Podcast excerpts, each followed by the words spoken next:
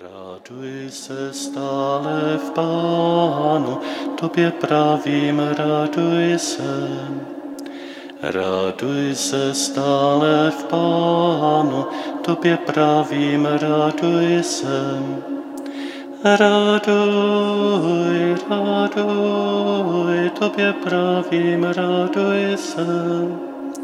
Raduj, raduj, tobě pravím, raduj se. Čtení z listu svatého apoštola Pavla Filipanům. Sestry a bratři, radujte se v Pánu. Psát vám znovu totéž mě není za těžko. Vám to ale dodává jistotu. Radujte se v Pánu v každém čase. Znovu musím říci, radujte se. Vaši vstřícnou mírnost, ať mohou rozpoznat všichni lidé. Pán je vám na blízku. Neutápějte se v úzkostných myšlenkách, avšak to, na čem vám záleží, v každém případě předkládejte před Boha uprostřed modlitby a prosby s děkováním. A pak pokoj Boží, který převyšuje všechno lidské přemýšlení, bude střežit vaše srdce a vaše myšlenky v Kristu Ježíši. Slyšeli jsme slovo Boží. Bohu díky. Co máme dělat? To bychom taky rádi někdy věděli. A jsou některé odpovědi na tuto otázku, co máme dělat, které platí vždycky a všude. A jednou z nich je to hlavní poselství dnešní třetí neděle adventní. Radujte se v Pánu. Svým způsobem radovat se v Pánu je tím prvním a posledním posláním, tou první a poslední misí celé církve. To z toho vyrůstá všechno. Co nám tady Pavel říká k radosti? Proč si vlastně na závěr ve čtvrté kapitole listu Filipským dovolí to takhle třikrát zopakovat, takto intenzivně, jako jsme slyšeli v druhém čtení. Radujte se v pánu. Psát vám to též mě není za těžko, vám to dodá jistotu. Radujte se v pánu v každém čase. To je to poslání církve. Tak to můžeme a máme, smíme žít jako církev a z toho vyrůstají potom ty jednotlivé skutky. A já bych si dovolil říct, ať už to potom cokoliv. Ať už potom děláme cokoliv, jestliže se radujeme v pánu, tak ten skutek bude plodný, bude požehnaný. Nemusíme potom pořád špekulovat, co přesně a kdy a kam. To potřebujeme v životě v dnešním světě se také ptát, ale ten základ je radost v pánu. Co to pro Pavla je? On nám dává nápovědu už minulý týden, kdy jsme četli začátek listu Filipským a v jakési závorce to opakuje i tento týden. Všimněte si, minule jsme četli, při každé své modlitbě za vás, za všechny, prosím s radostí. Pavlovi modlitba dělá radost. Nebo ještě lépe, v modlitbě čerpá tuto radost v pánu. Při každé modlitbě za vás prosím, on může i plakat, on si může stěžovat, on může prožívat velikou bolest, ale s tou radostí, kterou jsme slyšeli vyspívanou v první čtení, že hospodin nad námi jásá, plesá, umlká láskou a je uprostřed nás. A to přesně Pavel má v dnešním čtení. On dodá, pán je vám na blízku. Ne pán je blízko, jako že je za rohem, že přijde co nevidět, že budou Vánoce, nebo že přijde ve slávě.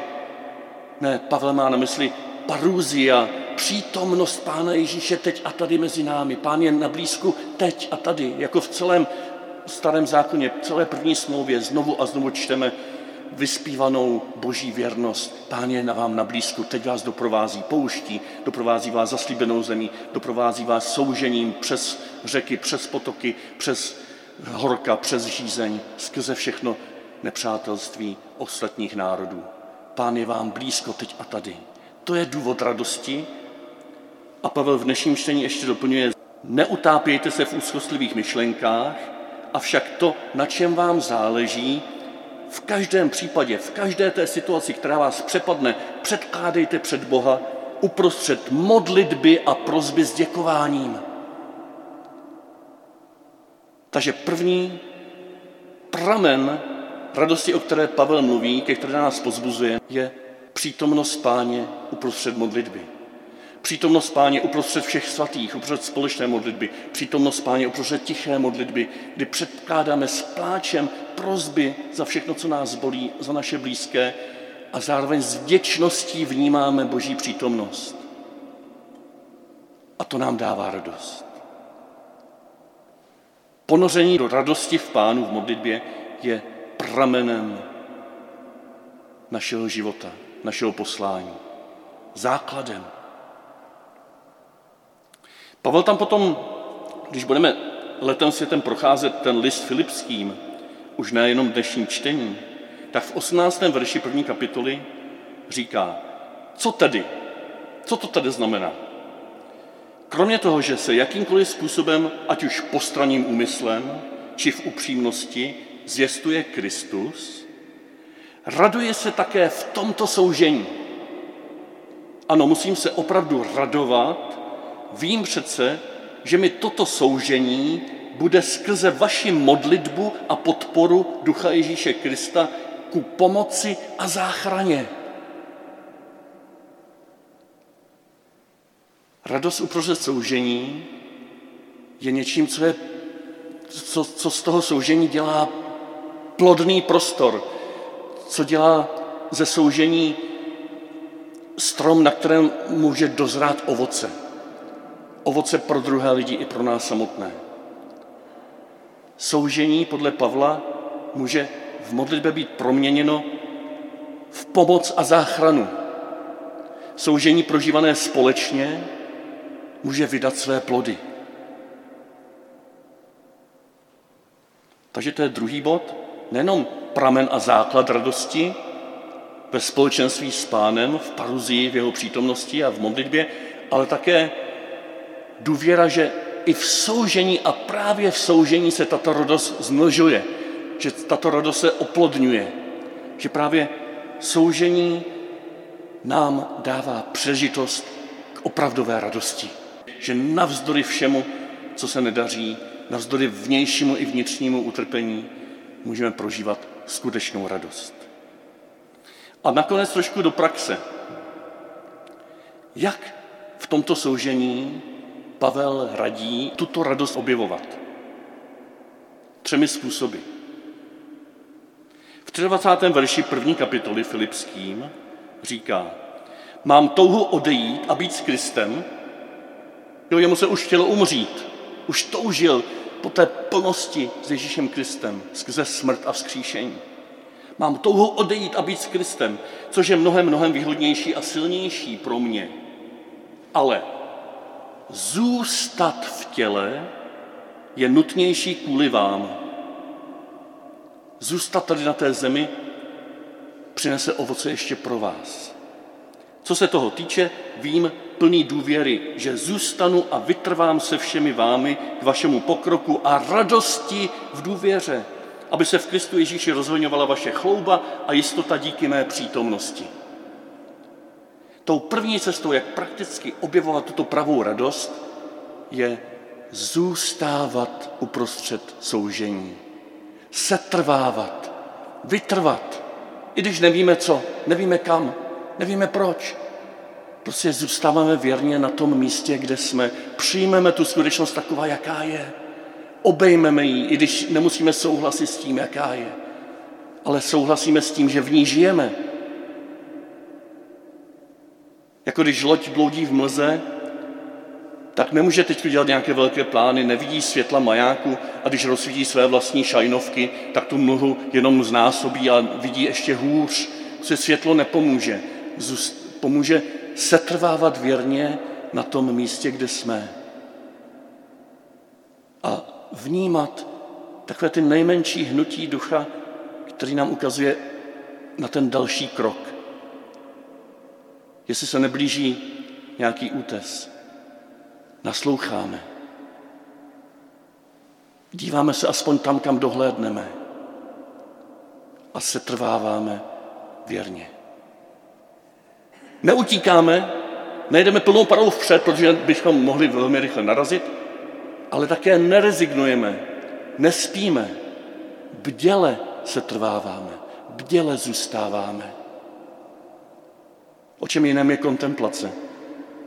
Učení se setrvávat v děle, v tichu, v rozrušeních, ve všem, co nás napadá a znovu a znovu zůstáváme na místě a věříme, že se něco děje.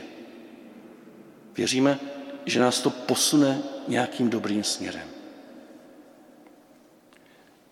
Za prvé setrvávání, zůstávání uprostřed mlhy. S důvěrou, že to vede k pokroku a radosti v důvěře. Za druhé, Pavel ve druhé kapitole v prvním verši píše, je-li tedy od vás vůči mě nějaké pozbuzení v Kristu, nějaké potěšení lásky, nějaké sdílení ducha, nějaký soucit a slitování, naplňte mou radost tím, že budete jedné mysli, jedné lásky, jednoho smýšlení, nic nedělajíce ze soupeření ani z ješitnosti, nýbrž v pokoře pokládajíce jeden druhého za přednějšího než sebe. A věnujíce každý pozornost nejen vlastním zájmům, nýbrž především zájmům těch druhých. To je druhá královská cesta, která navazuje na tu první. Jestliže se trváváme v mlze na jedné lodi a nemůžeme moc ovlivnit ten směr, tak můžeme ovlivnit to, co se děje na té palubě. Můžeme ovlivnit vztahy mezi mužstvem, můžeme ovlivnit vztahy té posádky a můžeme dávat přednost jeden druhému.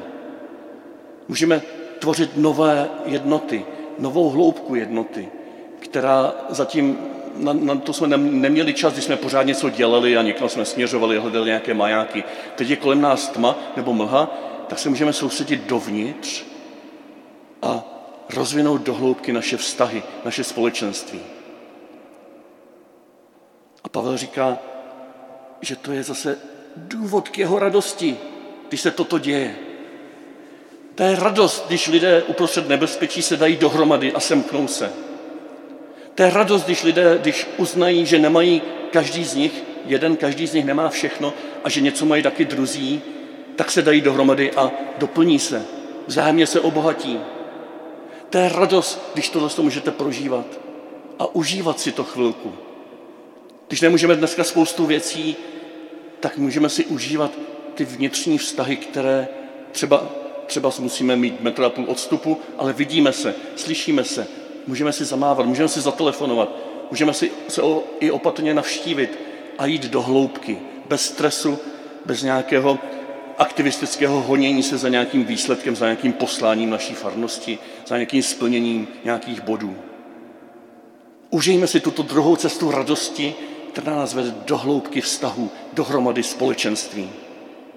Máme už druhé S, mimochodem, setrvávání a společenství, jako prostory radosti. A to třetí s tím souvisí. V 17. verši druhé kapitoly Pavel říká, když se to přeloží takovým přesnějším způsobem podle Norberta Baumerta, tak to zní divně, ale má to hloubku. I kdybych při obětní bohoslužbě vaší důvěry byl vylit na vás jako obětní nápoj, raduji se a spolu raduji se s vámi se všemi. Stejně ale i vy se radujte a spolu radujte se mnou. Ty židovské oběti, některé z nich vypadaly tak, že se zabilo zvíře a navíc se na to zabité zvíře vylil kalich s vínem nebo s vodou. Ta oběť byla polévána a Pavel tady dává obraz při té vaší bohoslužbě, vašeho všedního života, celého vašeho života, života s Kristem a pro druhé, všech vašich trápení a bolestí a soužení. To je vaše bohoslužba. Já to doplňuji svou apoštolskou službou, nedělám to za vás, místo vás, ale polévám tu vaši oběť tím kalichem požehnání. Polévám tu vaši oběť svou apoštolskou službou a tak vás doprovázím, zmocňuju, pozbuzuju v tom, abyste vy byli opravdu s hospodinem v radosti. A tato radost pramení ze spolupráce tohoto polévání apoštolskou službou, apoštolského kázání, vysluhování svátostí, doprovázení, zakotvování v evangeliu a vaším všedním životem, který je základem života s Kristem a pro Krista a pro druhé. Jedno bez druhého neexistuje. Potřebujeme se navzájem. Boží lid i představitelé evangelia, ať už se nazývají v různých církvích jakkoliv. Potřebujeme se navzájem v jedné synodální cestě, v jedné spolupráci těchto růzností darů a rolí. Potřebujeme se navzájem, abychom zůstali zakotveni v Kristu a zároveň byli rozptýleni v dnešním světě, aby ten svět mohl být oplodňován až na nejzaší jeho hranici. To je ten nádherný pavlovský obraz, o kterém říká, že umožňuje moji radost Pavlovu a spoluradost s vámi, vaší radost a spoluradost se mnou. To je nádherný prostor, kde můžeme prožívat nejenom tíhu služby, tíhu úkolu této farnosti, ale společnou radost z toho, že se to děje. Nejenom z toho, jaký bude výsledek, ale z toho, že se to vůbec děje. Že se respektujeme v různosti, že se potřebujeme, potřebujeme a že jdeme společně a spolupracujeme společně. A tak se dostáváme už na úplný závěr. Vracíme se do čtvrté kapitoly Filipským, do dnešního čtení, kde je naznačeno, k čemu všemu toto všechno vede. K čemu všemu vede to, že v modlitbě, v přítomnosti našeho pána, předkládajíce všechny naše bolesti před jeho tvář, uprostřed utrpení a soužení, setrváváme věrně v mlze, prohlubujeme společenství jeden s druhým a máme odvahu sloužit v různosti darů a rolí na společné cestě. Co se děje, když toto všechno jsme přijeli jako pozvání, jako výzvu, jako trojnásobnou výzvu, když Pavel říká, radujte se, znova říkám, radujte se, opakuji, radujte se. Tím on říká, ne, skákejte teď uměle radostí, ale setrvávejte. Prohlubujte společenství. Služte společně. To všechno v mé přítomnosti, v pánově přítomnosti a v modlitbě. Tam se probouzí tichá radost a vy se můžete rozhodnout pro tuto radost. Vy se můžete rozhodnout tvořit prostor pro tuto radost. A výsledkem je, malá nenapadná vytička, vaši vstřícnou mírnost, ať mohou rozpoznat všichni lidé. Všichni lidé z toho budou mít užitek. Všichni lidé mohou rozpoznat a zakusit vaši vstřícnou mírnost, která v Ježíši Kristu je předobrazena, předžita, která je nám dána jako dar v jeho duchu skrze jeho smrt a vzkříšení, která je nám rozlita vytrvalým spoluputováním v tom též duchu s druhými křesťany a která se má rozlévat na všechny lidi kolem nás. Takto se radovat v Pánu je tím nejhlubším posláním církve vůči celému lidstvu. Raduj se stále v Pánu, tobě pravím, raduj se. Raduj se stále v Pánu, tobě pravím, raduj se. Raduj, raduj, tobě pravím, raduj se. Raduj, raduj, tobě pravím, raduj se. I kdyby Viná réva nevydala plody, i kdyby skot nebyl v chlévech. Já přesto budu jásat v hospodinu svém Bohu.